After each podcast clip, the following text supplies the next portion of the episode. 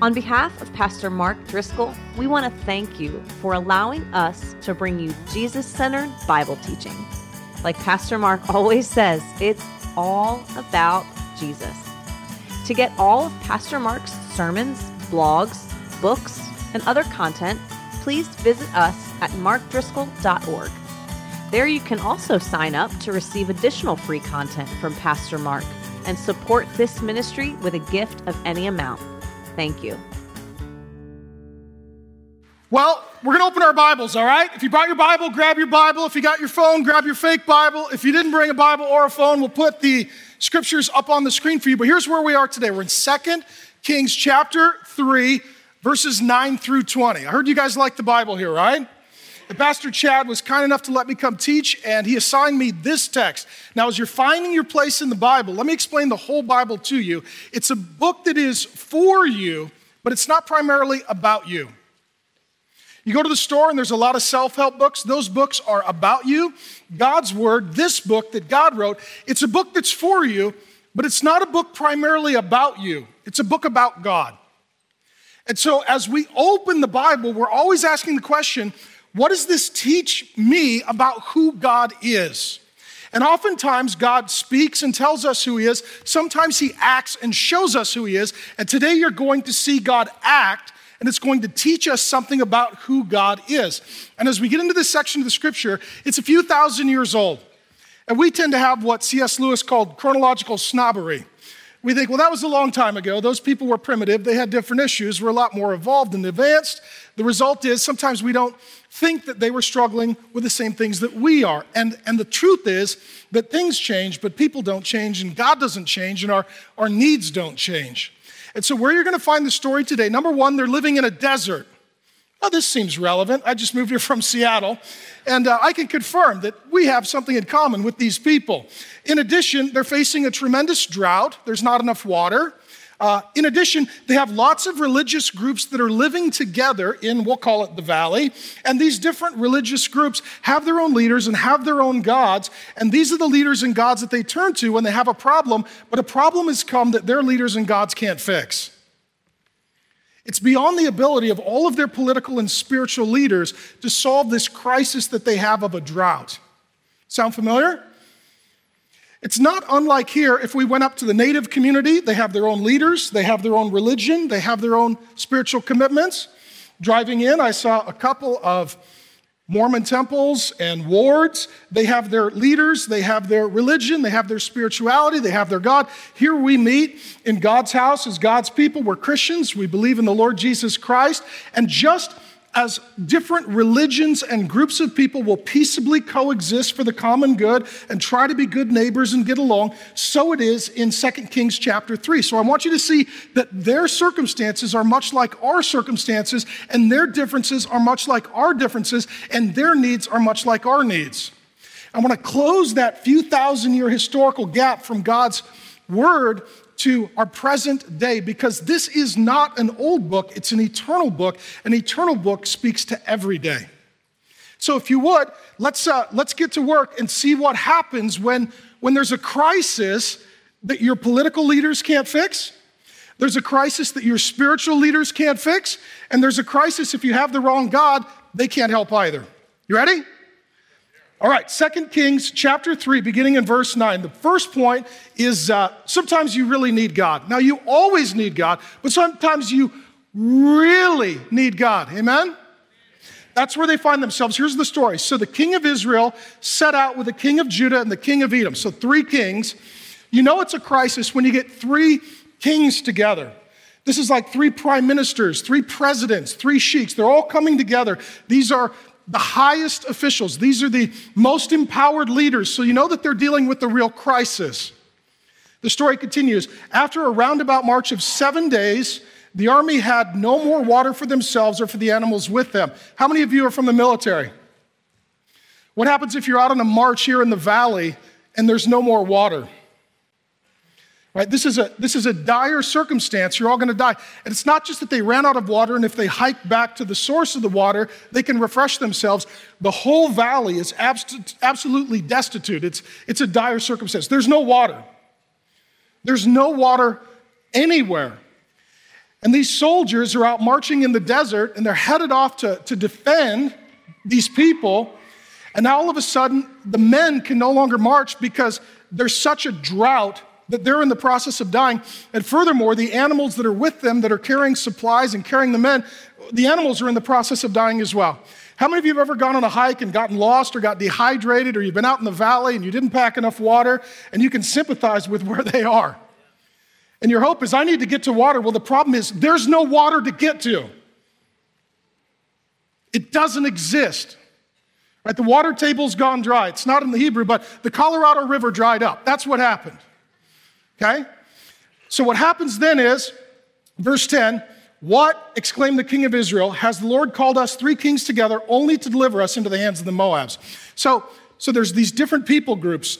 Uh, number one, there's Israel. These are God's people in the north. There's Judah. These are God's people in the south, and they worship the God of the Bible. In addition, there's a third group, the Edomites. Right? Does anybody know anything about the Edomites? The Edomites de- descend from one particular man. Does anyone know who they are? Who they descend from? Esau. You think back in the Old Testament, Esau, good guy or bad guy? Bad guy. Bad guy. Bad guy. Some of you, just be careful if you're new to Christianity. You can't just go to the back and pick a name and name your kids. You got to look it up and make sure who it is. Like, here's my kid Esau, there's Sister Jezebel. Should have looked that up. That's, you know.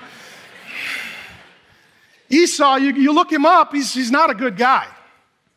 He's not a good guy, not a good guy. And so these are the descendants, and I want you men to know this. Raise your hand if you're here and you're a, you're a father or a grandfather, okay? You men need to know this. Your children will worship the God that you worship. Your grandchildren will worship the God that you worship. Your children and grandchildren will follow in your steps.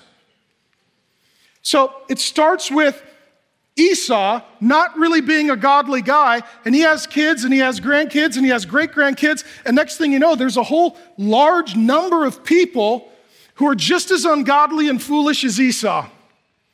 You men, you don't make decisions for yourself, you make decisions for your legacy, for your lineage, for your family. That's why it's so important for you men to read your Bible, to pray, to love and serve and follow the Lord, because your family will follow you and generations will follow you. Esau was not a good man, and as a result, there's a whole nation of people that descend from him that are not great people. And he talks about the Moabites. The Moabites descend from another guy who made some really bad decisions. Anybody know who the Moabites descend from? Lot. Good guy or bad guy? Not a great guy.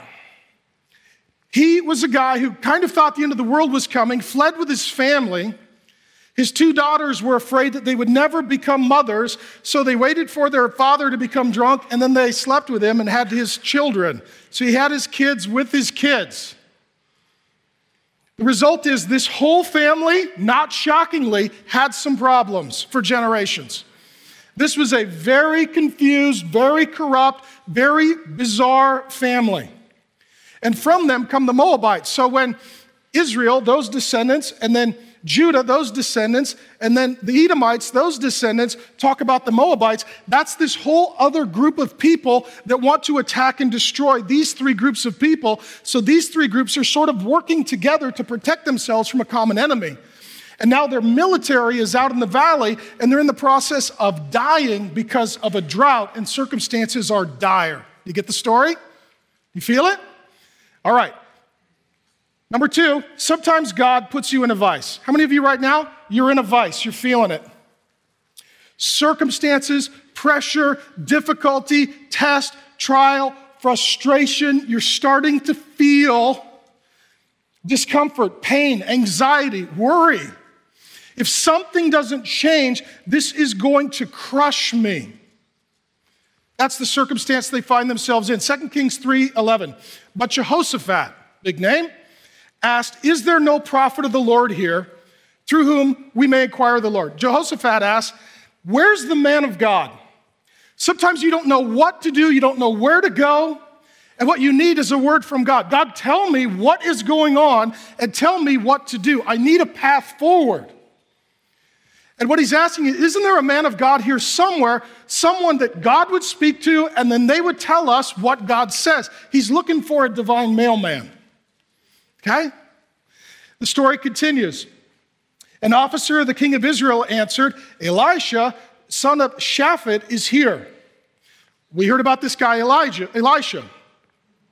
He used to pour water on the hands of Elijah. That's, that's the work of a servant or an assistant. So here's two more guys Elijah and Elisha. Elijah was a great prophet in the Old Testament, man of God, absolutely fearless. And God spoke to him, and he was God's mailman, and he would speak on behalf of God. Elijah is one of the only two guys in the Bible who never died. No funeral for Elijah. Enoch and Elijah, the two guys in the Bible, they didn't die. God just took them to heaven. And for Elijah, God sent him a, a, a chariot. I mean, you can, this is first class. This is way better than Uber. This is amazing. God just says, you know what? Elijah's done such a good job. Time for him to come home and enjoy his eternal rest. Sends a, sends a car, sends a cab, sends a chariot for Elijah. Elijah catches it, jumps in, and then off he goes. That had to be an amazing day. Didn't it? Can you imagine that? That, that had to be an amazing day. In the book of Revelation, the last book of your Bible, there are two prophets that come back and speak on God's behalf, and then they're put to death. And some think it's Enoch and Elijah because they never died. We don't know. We'll see when we get there. I just think it's awesome that God sent a car for him. just like a gold rim, fully bling, flying off. Elijah just flew off. Well, then his ministry was left to his assistant, a guy named Elisha. And so what they say is, well, Elijah's not here. You remember, he, he really flew first class. We do, however, have Elisha, his assistant. We have a man of God here somewhere. Maybe we could ask him, and then he could ask the Lord, and then the Lord could tell him what we're supposed to do, and then he could tell us on behalf of the Lord what we are to do. Verse 12 Jehoshaphat said, The word of the Lord is with him. Let me tell you this you cannot make any decision without a word from God. You cannot make any major life, who you're going to marry, where you're going to live, what your degree is going to be, um, where you're going to worship, how you're going to raise your kids, what you're going to do with your money. All the decisions that really matter in your life, they require a word from God. You and I need God to speak to us, to reveal to us His will for us. Now, that happens primarily through the Word of God. That's why when we need to make decisions, we're digging into the scriptures. God, what is your word for me? And here they're asking for a specific word. God, under these circumstances, what is your will for us? Some of you are in that place where you're frustrated, you're running scenarios, you're doing pro and con lists, you're seeking wise counsel. All of that may be good. My question is Have you sought the Lord? Have you asked the Lord? Are you seeking a word from God? God, tell me through your word or through your Holy Spirit or tell me through wise counsel. Tell me what it is you want me to do. They're looking for a word from God, so they need a man of God to bring the word of God, and they're asking for Elisha. Elisha's story is amazing. I'll tell you a little bit about Elisha. It's elsewhere in the Bible. Does anybody know what his job was before he became, I don't know, the executive assistant to the prophet? He was a farmer. He was a farmer. I come from a long line of diesel mechanics and red potato farmers. We were, we were Irish, so we grew potatoes and did bad things. And so I come from a long line of, of red potato farmers that would, would work the soil to bring forth a harvest. That, that, that, that was Elisha. He didn't come from an affluent family, a wealthy family, a noble family. He's a farmer. And, and the Bible records that he had about 12 ox. So he has a little, little herd that helps him plow the field. And that to plow the field, he had wooden plows. So we're talking a few thousand years ago. Now, how do you think farming was going? You just read about the soil. Probably not that great, amen? Probably really hard in that arid climate and desert conditions to be a farmer. So it may have been that he was actually a poor man, just sort of scrapping out a meager existence, working hard in the hot sun in the middle of the desert every day as a farmer. And when Elijah showed up and saw Elisha and called him into ministry, it's kind of like the Lord Jesus goes to the disciples and says, Follow me, you'll be fishers of men. What did they do? They dropped their nets, they left their boats, and they followed the Lord Jesus. When Elijah shows up to Elisha and says, You're going with me, we're going to go serve the Lord, the Bible says that he took his dozen ox and slaughtered and butchered them, and that he took all of his plows and stacked them up and set them on fire and barbecued a dozen ox. And he threw himself basically a farewell going away party. And everybody came around, they're like, What are you doing? You know, it'd be like, let's say you run a 7 Eleven. I don't know why I picked that. Uh, but let's say you run a 7 Eleven and a, a, pastor walks in and says, You know, I think you should intern at the church. So you burn the 7 Eleven to the ground. Okay? That's a pretty strong statement that you're not going back to that. Amen? Right? Whatever happens, I'm not going back to the Slurpee machine to pay my bills. Right? I'm moving on. And what Elisha did when he slaughtered his ox and he burned his plows, what he said is, That was the life that I had and now I have a new life with God, and I will proceed forward. And just like I used to plow the lanes in my field without looking back, I will now plow God's kingdom without looking back at my former way of life. I will not go to, back to my old job. I will not go back to my old income. I will not depend on the things that provided for me and my family. We're just going to wholeheartedly trust the Lord and move forward together. Brave move. Amen? This guy's got a little courage. So they're asking, where's, we heard about Elisha. He's an eccentric guy. He, he's a farmer who burned down his business to go be an intern for Elijah.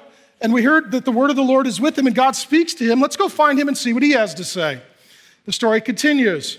Uh, so the king of Israel and Jehoshaphat and the king of Edom went down to him. You know they're in trouble when kings show up to meet with a former farmer. Amen?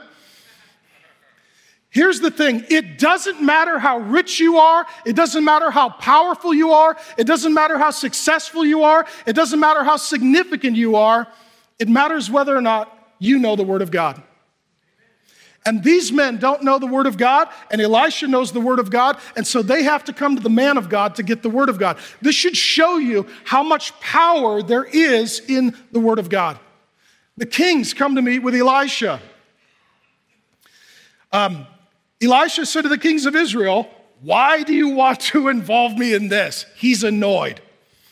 Okay? So if you've ever been annoyed, there's a verse for you. It's not always bad. Okay? He's annoyed by them, he's frustrated by them.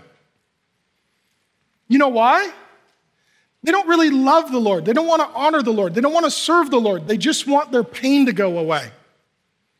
They want their frustrations to go away. They want their money to come back. They want their power to come back. They want their fame to come back. They want their success to come back. And Elisha's primarily concerned about the Lord, and they're primarily concerned about their comfort. He then asks them this question Go to the prophets of your fathers and the prophets of your mother. What he says is, Don't you guys have your own religion? Why don't you go ask one of your religious leaders to talk to God and see if God can get involved and help you out. You ever seen somebody that's so desperate they just start trying on various religions hoping one works? Right? Allah, I have cancer, cure it. Didn't work. All right, Jesus, do you do cancer? You're, you're like a free agent looking for a God. Any God that answers my prayer, any God that fixes my problem, any God that, that will speak into my situation, I'll follow that God. And this kind of annoys Elisha. He's a little frustrated. Like, what about the real God? What about real integrity? What about real devotion? It's not just about whoever will act like a vending machine. If you hit the button, you get your treat, and then you're happy because you got what you wanted. He's saying life with God isn't like that. But that's how they want to treat God. So he tells them, well, go hit the button of your God and go hit the button of your God and go hit the button of your God and let's see if they can actually do anything. He continues, uh, No, the king of Israel answered, because it is the Lord who called us three kings to deliver us into the hands of Moab. This is a big statement. He says, No, that God can't help. And that religion don't work and they've prayed to their gods, and their gods can't do anything. And they've talked to their religious leaders, and they can't solve anything. And what he says is, the Lord has called us three kings together to deliver us into the hands of Moab. What he's saying is this God put us in this vice. God has put us into this position. Let me, okay, this will frustrate you, but hopefully free you. Just because you're in a tough spot doesn't mean that God's not in it. God may be the one who put you in the tough spot. Now, let me be careful. God is good, God is not evil. Right? God is just, He's not unloving, unkind, or unfair. But sometimes He will allow you to be in a very difficult place in life. A lot of pressure, a lot of stress, a lot of frustration, a lot of difficulty where it's closing in on you and you are exactly in the place that God wanted for you. So when you're crying out to God, I thought you were good. I thought you loved me. I thought you would take care of me. I thought you would bless me. Do you even exist? Or why have you failed me? God would say, You're exactly where I want you to be. We just disagree as to whether or not it's a good place.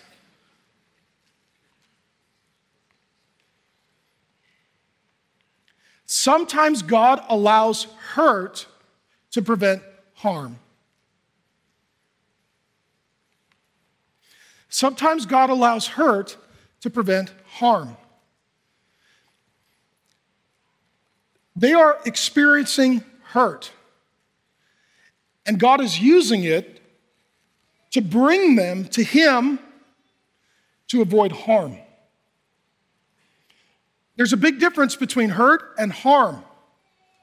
God will allow a little bit of hurt to get your attention to prevent you from a lot of harm. I'll give you an example. Um, this week I went to the dentist. For a couple of weeks, I had pain in my uh, tooth, my back molar, and it was radiating down my jaw. And finally, like most men do, a few weeks later, I thought I should see a professional. So I go into the dentist and they took an x ray, and just like a log that was split down the middle, my tooth was split all the way down to the bone, the molar. And I looked at it, I said, I'm no expert. I don't think it's supposed to be like that. And the dentist comes in, he's like, There's nothing we can do with this. We need to rip your tooth out. God allowed a little bit of hurt to prevent a lot of harm. If I wouldn't have felt that pain, and then the dentist made sure to add a little pain, you know, rip the tooth out. But had I not had a little bit of hurt, I would have experienced a lot of harm. Um, infection would have set in. It could have corrupted the, the jawline and the bone. It was leaning into the tooth next to it and could have compromised and crushed more teeth. I could have been in far worse circumstances. And it's not like in the moment I was like, Lord, thank you for the hurt. I love this toothache and the pain rating down my jaw. You know, in fact, I'm going to write a song about this so all the nations can join in my joy, right? It hurt, but it was a loving gift from God to prevent a lot of harm. And so I endured the hurt, but it prevented the harm. Some of you right now, the circumstances of your life, they hurt, but God's good and He still loves you and He disciplines the children that He loves. And He's allowed that hurt to come, not because He's angry or He's trying to punish you or He's trying to um, do evil to you, but He wants to get your attention because what you're headed toward is harm. And when the king here says, you know what? God has got us all together, and if something doesn't change, we'll be delivered into the hands of the Moabites. What he's saying is, harm is coming, and right now we're hurting, and the hurting has got our attention, and it'll prevent us from harm if we get a word from the Lord and he shows up and delivers us. The Bible's not just a book about what happened, it's a book about what always happens. Sometimes in life, we find ourselves in very difficult, dire, dramatic circumstances. Unless we get a word from God or a deliverance from God, we're finding ourselves thrust headlong into harm, and, and God gets our attention with a little bit of hurt, and it puts us in a position of dependability, and it, it leaves us in a position where we're seeking God, and we're listening, and we're humble. And here you've got kings that are walking through a desert to go meet with an ex farmer because they know that apart from God, none of their circumstances will solve their problem. The story continues. The real God is greater. 2 Kings 3:14, Elisha said, "As surely as the Lord Almighty lives." I love that. God is almighty. Again, they had their own religions. These various groups have their own religions. They get together for services, they pray, they give, they offer sacrifices, but their gods are not almighty. They're not almighty. There's only one God who's almighty. And he rules and reigns over all nations, and he rules and reigns over all kings, and he rules and reigns over all kingdoms, and he alone has all authority and all knowledge and all power, and he's the Almighty. And all of these other gods have failed. All of these other religions have failed. All of these other leaders have failed. And Elisha said, You know what? We need the Almighty. We need the God of heaven and earth. We need the God with authority. We need the God with capacity and ability to deliver us.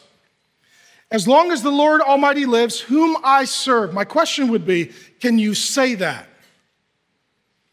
He not only believes in God, he serves him. There are lots of people who believe in God and try not to serve him. And Elisha introduces himself this way He's the Almighty. I believe in him and I serve him. That's life with God. Life with God is not just believing in God, it's believing in God and serving him. As long as the Lord Almighty lives, whom I serve, if I did not have respect for the presence of Jehoshaphat, king of Judah, I would not pay any attention to you. He looks at the kings. This is a bold statement. Imagine right now, let's say all the presidential candidates came in the room. And they're all like, could you, you know, could the church please pray for us? We'd be like, no, we're not fired up about any of you. And we feel like you just want to use God for your own purposes. You don't really want to serve God for his purposes. Oh, but there's one guy who loves the Lord. Okay, well, because of that guy, we'll pray. But the rest of you, don't get any, don't get any false ideas like we think you're doing a good job. That's what he says. He's looking at the kings and the leaders, and they're going to come with their officials and their entourage. You know, here comes the whole posse rolling out of the limo. Here they come. Secret Service, here's everybody to go meet with the ex farmer. And he says, You know what? I know who God is, so I'm not as impressed with you as you probably would anticipate. Once you know who the real God is, you're kind of delivered from fear of man. People no longer hold the kind of awe that they once did. He looks at and he's like, uh, Yeah, you're kings. I know a bigger king. I know a bigger king. And he says, You know what? Jehoshaphat's here. Jehoshaphat, ah, you're actually a pretty good guy. And Jehoshaphat was actually a pretty good king.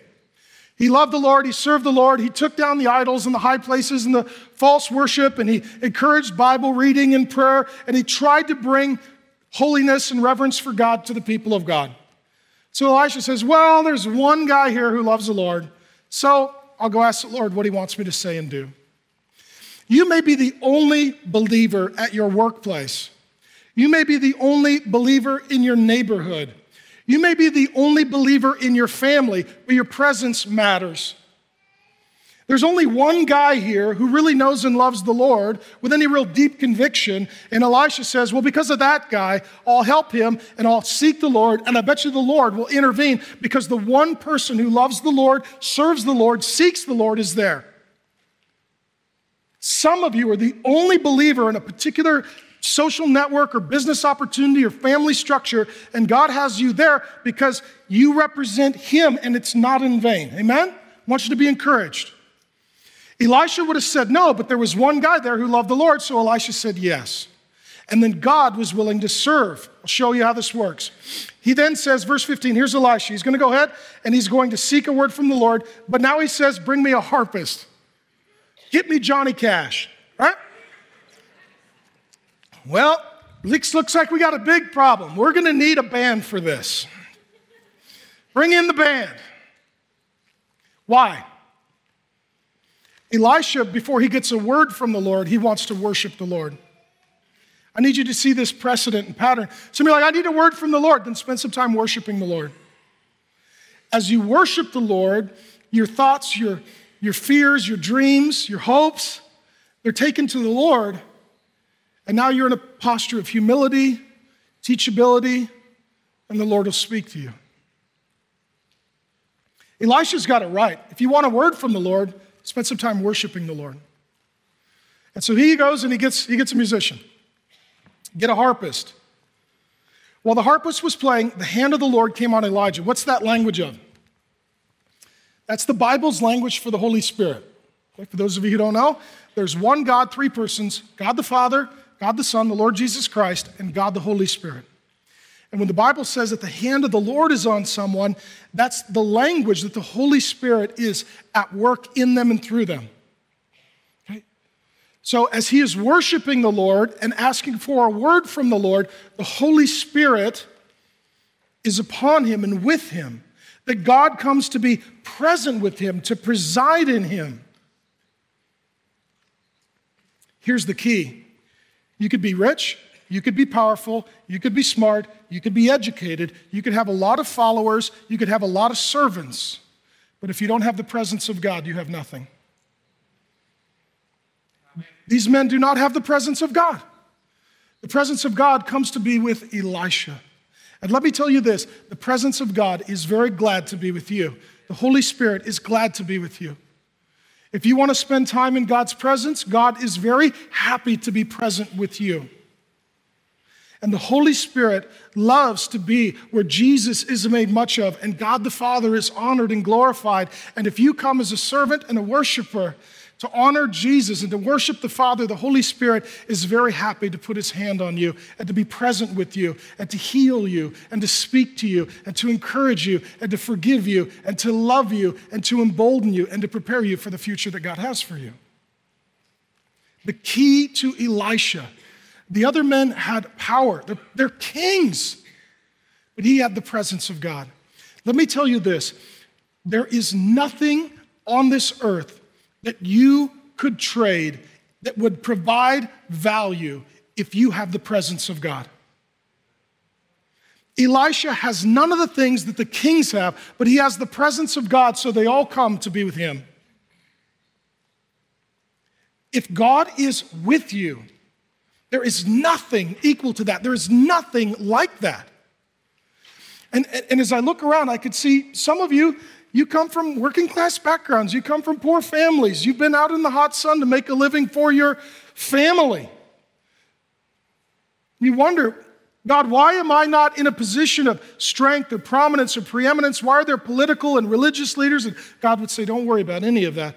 Worship me and I'll be with you through the presence and the power of the person of the Holy Spirit. And that will make you, in the sight of God and in the condition of your heart, a person who is absolutely filled with joy. It's a great story, isn't it? How many of us want to be a king? It's, it's, it's better to just enjoy God's presence. There's peace in God's presence that these kings don't have. There's provision in God's presence that these kings don't have. There is power in God's presence that these kings don't have. The story continues. The hand of the Lord came on him, verse 16, and he said, This is what the Lord says. This is crucial. Our world is filled with speculation. What it needs is revelation. Everybody, well, my opinion is that doesn't matter. What people need is a word from God. There's a clarity, there's a certainty, there's an authority with a word from God that is different than every other word. There's lots of speculation. Maybe this should happen. Maybe you should do this. Maybe you should do that. How many of you are at a point in your life right now where there are some decisions you need to make and people are feeling free to give you their opinion? Well, have you thought about this? Have you tried that? What about this? I think, I think, I think. You're like, I don't know what to do. What you need is a word from God. And when you get a word from God, Jesus says, My sheep hear my voice and they know me. You're like, okay, that was from the Lord. I got that. That's what I'm going to do. And so, what I love, Elisha says, This is what the Lord says. Friends, let me tell you, there is power in the Word of God. And even as you're dealing with people who are not Christians, it is perfectly acceptable if they're bringing you a problem, a frustration, a question, a concern. You say, you know what? Here's what God says. And to literally just go book, chapter, verse. Here's what God says about that.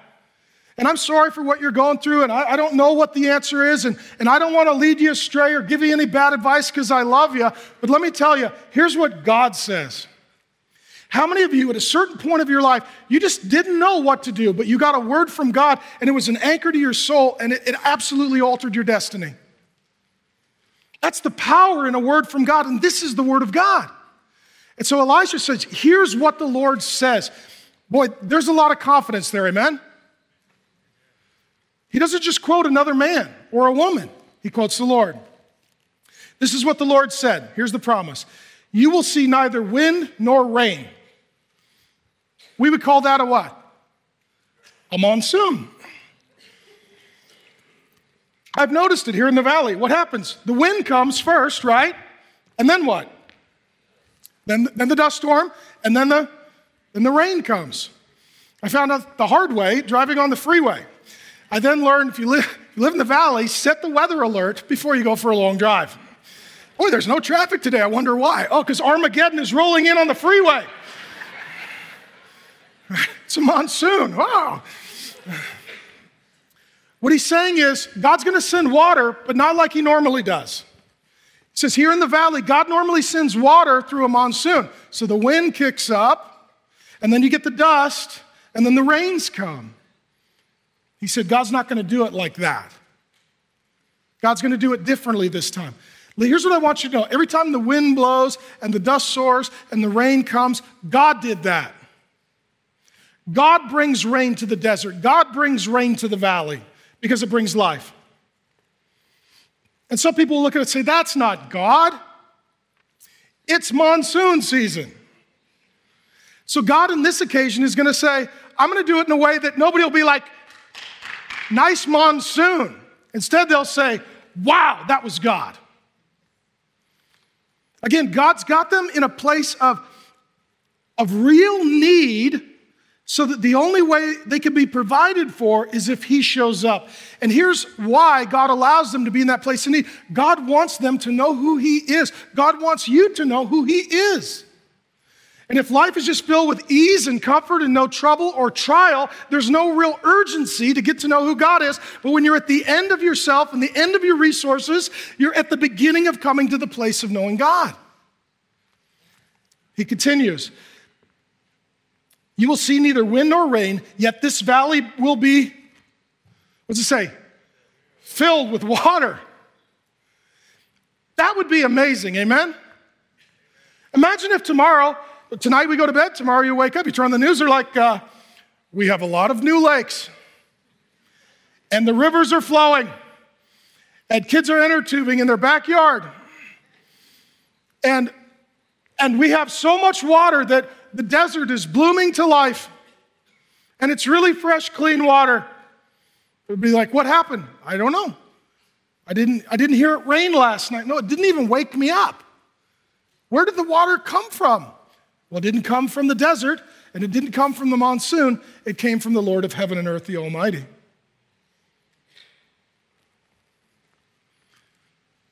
He goes on. This valley will be filled with water, and you, your cattle, and your other animals will drink. There's plenty for all that God has made. This is what? An easy thing. This is an easy thing in the eyes of the Lord. Oh, and by the way, he's going to crush the Moabites. Yay! Right? Right? I- imagine if you know, if ISIS, you know, lived over the hill. That's the circumstances that they're in. They've got these neighbors that are sort of peering in on them, saying, Oh, they're, it looks like they're running out of water. Yeah, the, the soldiers used to march in the desert. Now they're all laying down. They're dehydrated. They're delusional. They're dying. It's about time for us to march in. And God says, I'll take care of them too.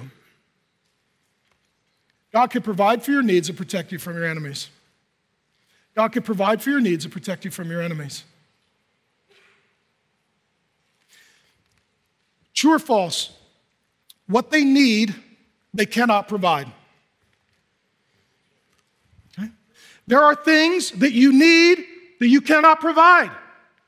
There are things for you and I that are impossible for us, but they are easy for God. They're easy for God. What is impossible for us is easy for God. It's impossible for us to forgive our sins. It's easy for God to forgive our sins through His Son Jesus. It's impossible for us to create an eternal destiny in God's presence, but it's easy for God to bring us into His presence forever. It's impossible for us to adopt ourselves into the family of God, but it's easy for God to adopt us into His family as our Father. There are so many things that are impossible for us, not just hard, impossible, and they're easy for God. And that's what He says. And all of a sudden, you realize this God must be bigger than their God. And, and his authority must be above their authority. And he must have the capacity to see and to know and to do things that no one else can do. There's no one like this God. Trinity Church, whoever you've been worshiping, is it the right God? Is it the God who can heal? Is it the God who can hear? Is it the God who can seek? Is it the God who can save? Here you have kings who are desperate they have more resources than all of us put together.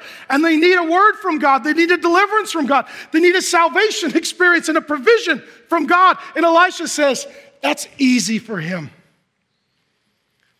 That's easy for Do you know who God is? There should be this magnificent explosion of joy in your heart. That God cares about me. That God knows me. That God loves me. That God seeks me. That God forgives me.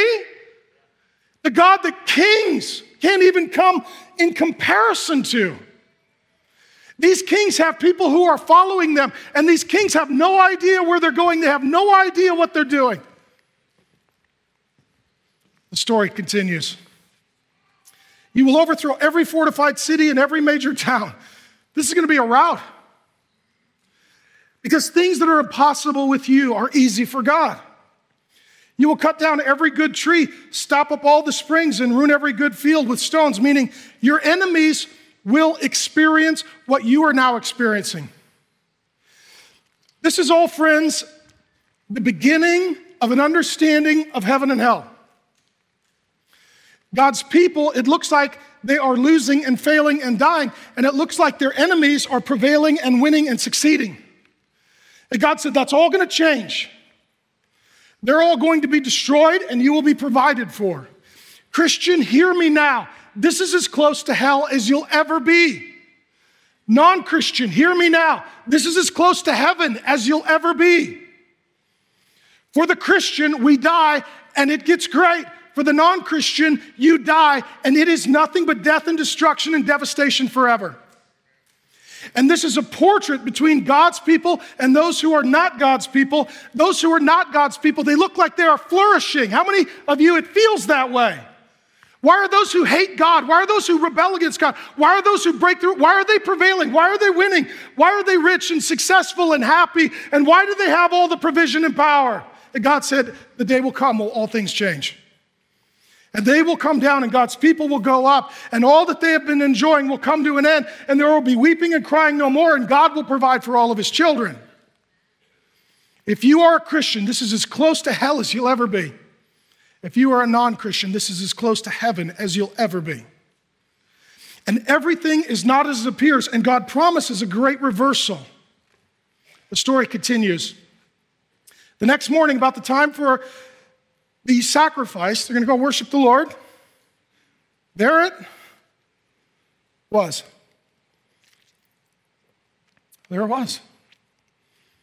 If you would have told them, oh, tomorrow, wait till you see all the new lakes here in the valley.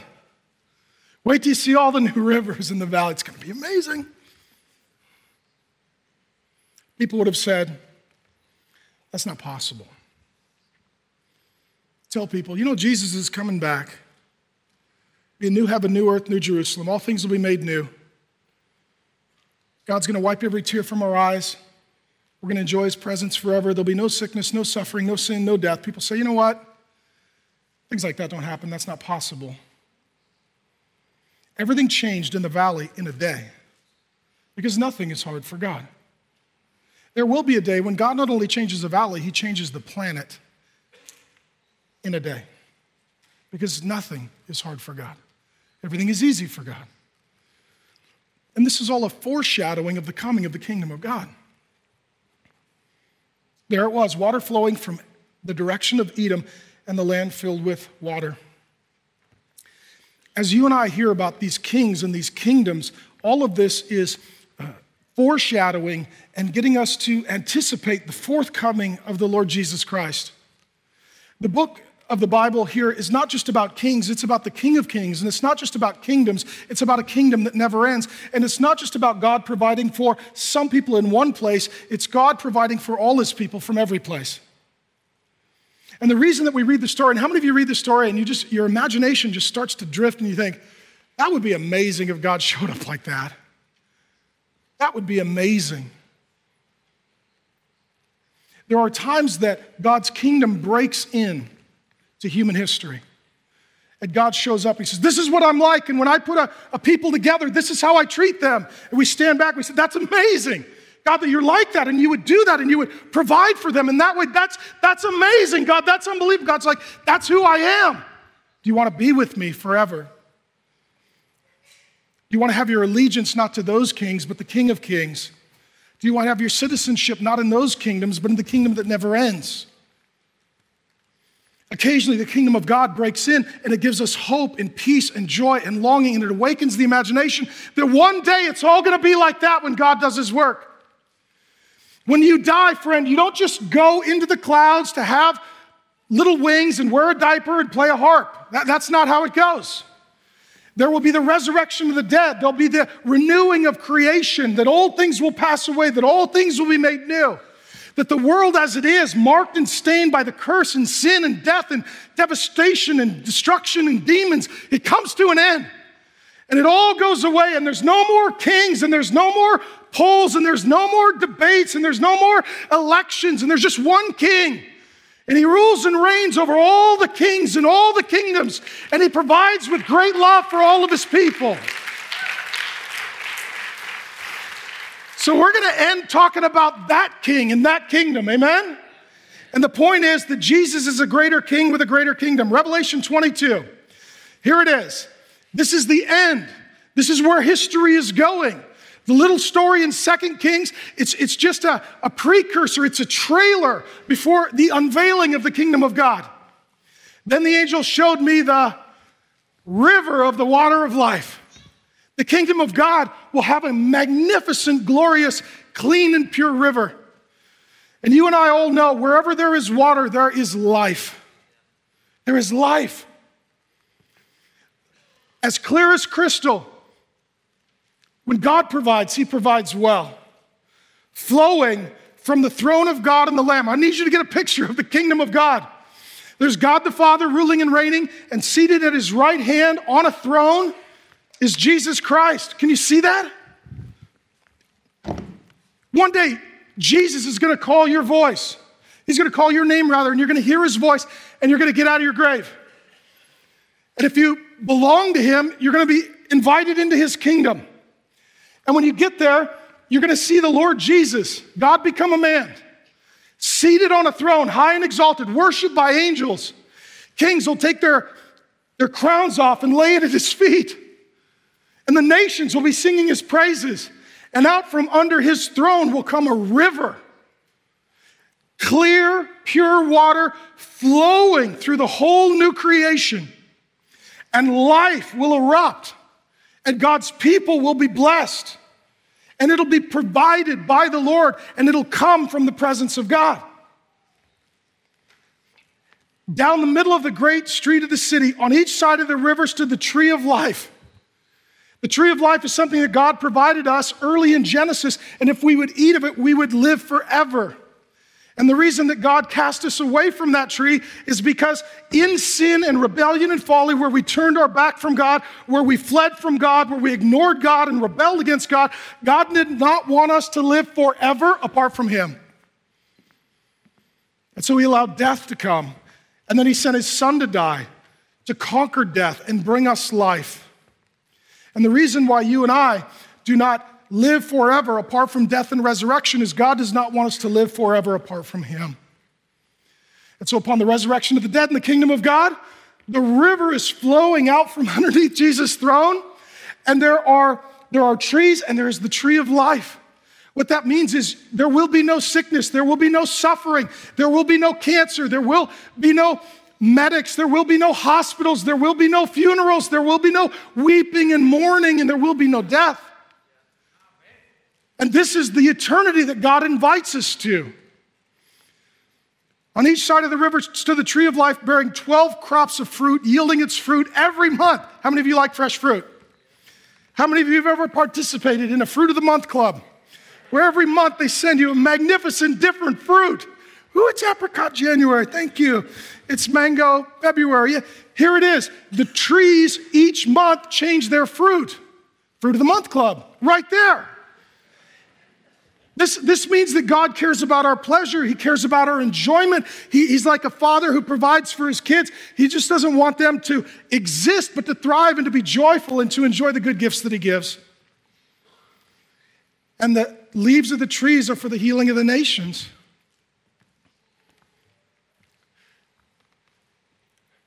For the time being, we need presidents and kings and prime ministers. But one day, they'll all be unemployed. They'll all be unemployed. I don't care who you're voting for, there will come a day when you don't vote anymore and you'll be happy about that. Right? How many of you right now you're like, I don't know, do I want that kind of bad or that kind of bad? When it's all said and done, it's Jesus. It's the King of Kings, the Lord of Lords. And all the nations are healed, all the racial divisions, all the political divisions, all of the historic divisions, they're healed. You know what? They're only healed, friends, in the presence of Jesus. They're only healed in the presence of Jesus. Nations that have been at war against one another, they lay down their arms, they come to the Lord Jesus. They are healed of their hurts and their wounds and their scars and their pains, and they're reconciled, and peace comes. What this world needs is Jesus. And until he comes back, there are things that we cannot fix that only God can. And the good news is, Jesus is coming, and he is a great king. And he's bringing with him a great kingdom. And in that kingdom, the kings and the nations and the wars will be healed. No longer will there be any curse. You and I can't even imagine this world. No physical pain, no death, no sickness, no disease, no war, no famine, no poverty, no fear, no anxiety, no concern. Your kids go out to play, they'll be fine. Jesus has got everything under control. This is the world as God intended it. This is the world as God made it. This is the world that God called good and very good before we did things that were bad and very bad. No more curse. But finally, the world that God made will breathe without the oppression. And God's people will breathe without the oppression and Satan and demons and all of their works and all of their effects will be forever banished because of the presence of Jesus. The throne of God and the Lamb will be in the city, and his servants will serve him. Boy, we're right back to Elisha, aren't we? In the presence of God, receiving a word from God as we worship God. Elisha is a picture and a portrait for all of God's people for all of eternity worshiping in the presence of God, receiving a word from God as you worship God. And they will see his face.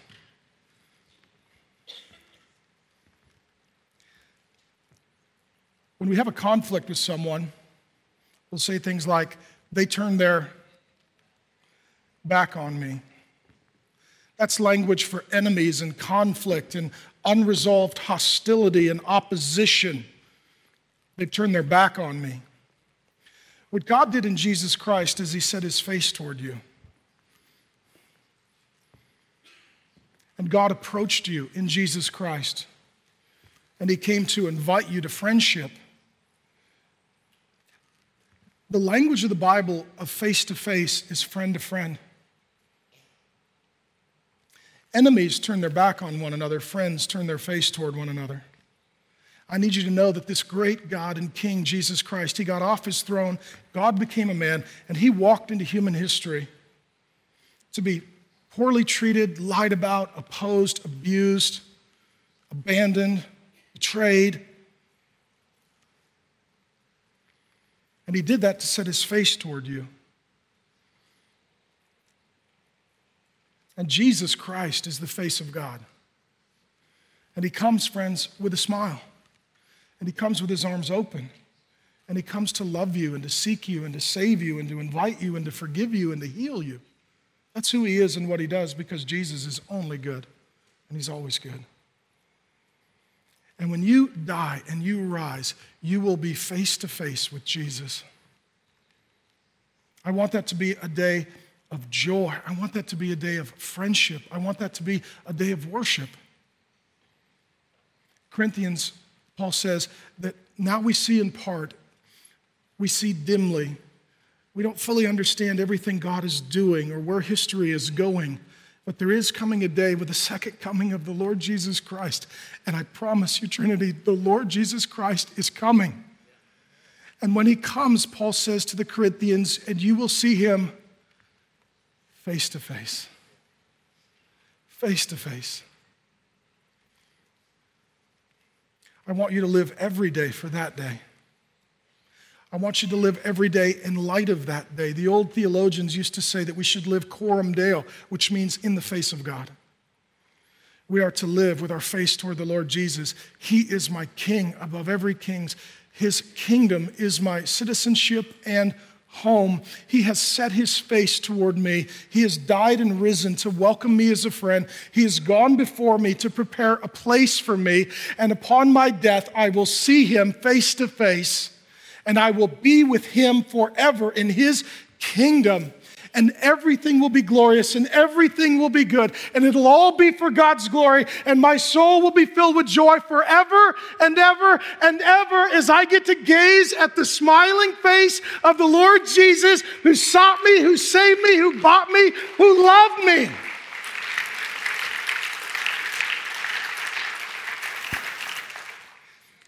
And so, as Pastor Chad said, you need to make a decision if we revisit and take the themes of the story of Elisha. Death is coming. You're all going to die.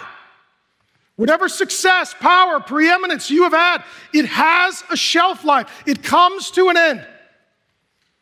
Death is coming. Some of you are close and you feel it. Some of you it is close and you do not know it. Death is coming. Number two, you really need God to deliver you. Because of your sin and your separation from God, you are in a place where you cannot deliver yourself. You cannot fix this problem you have. Just like they could not create water out of a desert, you cannot bring salvation out of condemnation. You have a situation, a crisis, a problem, which only God is the solution. And you need a different king some of you, you've been the king of your own life. Today's the day you get off that throne. Lord Jesus, you're on the throne. You're the king, not me. And you need another kingdom so that you're living for the glory of that king and kingdom, not whatever king and kingdom you've been serving. And because we love you and because we love the Lord Jesus and because this is the most important decision that you will ever make in your entire life, we invite you today to set your face toward the Lord Jesus. And if you've been living with your back toward Him, not listening to Him, not obeying Him, not seeking Him, not serving Him, not honoring Him, not considering Him, we want you to turn around. That's repentance. We want you to today start to move toward Jesus face to face as a friend for forgiveness, for healing, for life, for love, for provision, for joy, forever. And so, in a moment, God's people, because the truth is, we get excited about this, right, Christian brothers and sisters? We get really excited thinking about Jesus and the resurrection and the kingdom and worlds that come to an end and one kingdom that lasts forever. And what we want to do is we want to come in the presence of God. And we want to do like Elisha did. And we want to praise and worship God. And we want to honor God and enjoy God. And we want to receive a word from God. And we want to do that together as God's people. So just as he invited the musicians, I'm going to invite the band out. And just as he came into the presence of the Lord to worship the Lord, I'm going to invite you as God's people to come into the presence of the Lord and to worship the Lord and to get a word from the Lord. And for those of you who are not Christian, I want you to go through the door to my left. I want this to be the day where you make a decision that Jesus is your king and that you want to be a citizen of his kingdom. And you have to make that decision. He has chosen to set his face toward you. Have you chosen to set your face toward him? If you have questions about Jesus, if you want to give your life to Jesus, if you want to walk away from sin and walk out of here with Jesus, I would encourage you to go to my left. There'll be leaders there, men and women who want to answer your questions, to pray with you. And lastly, what we're going to do is we're going to baptize the people who are Christians or become a Christian today. And baptism is all about Jesus. God got off his throne, came into human history as a man. And he lived a humble, rural life like Elijah, like Elisha, rather. That he lived without sin and he was put to death in our place for our sins and he was buried. And all there was, death and barrenness. And then three days later, he rose. And there is life. Just as there was nothing but barrenness in that desert, and then God brought forth life out of death. So with the Lord Jesus, God brings life out of death. And baptism is where we show that Jesus died and was buried and he rose. And as you come out of the water, it is showing that you're a citizen of God's kingdom and that Jesus is your king and his water cleanses you from the filth of this world. So Jesus cleanses you from the filth of this world. And if you're here and you're a Christian, but you've never been baptized, today's the day where you need to do that. You need to allow us to celebrate with you the goodness of the Lord Jesus Christ. And some of you say, I didn't prepare. God did. He told us to get you shorts and shirts and towels, and we're all ready for you. And there's no reason that you can't, this very moment, commit yourself to Jesus, publicly declare your citizenship and your king, and the rest of us will now stand to worship in the presence of this great Jesus together. Amen? All right, Trinity Church, get on up. It's time to sing.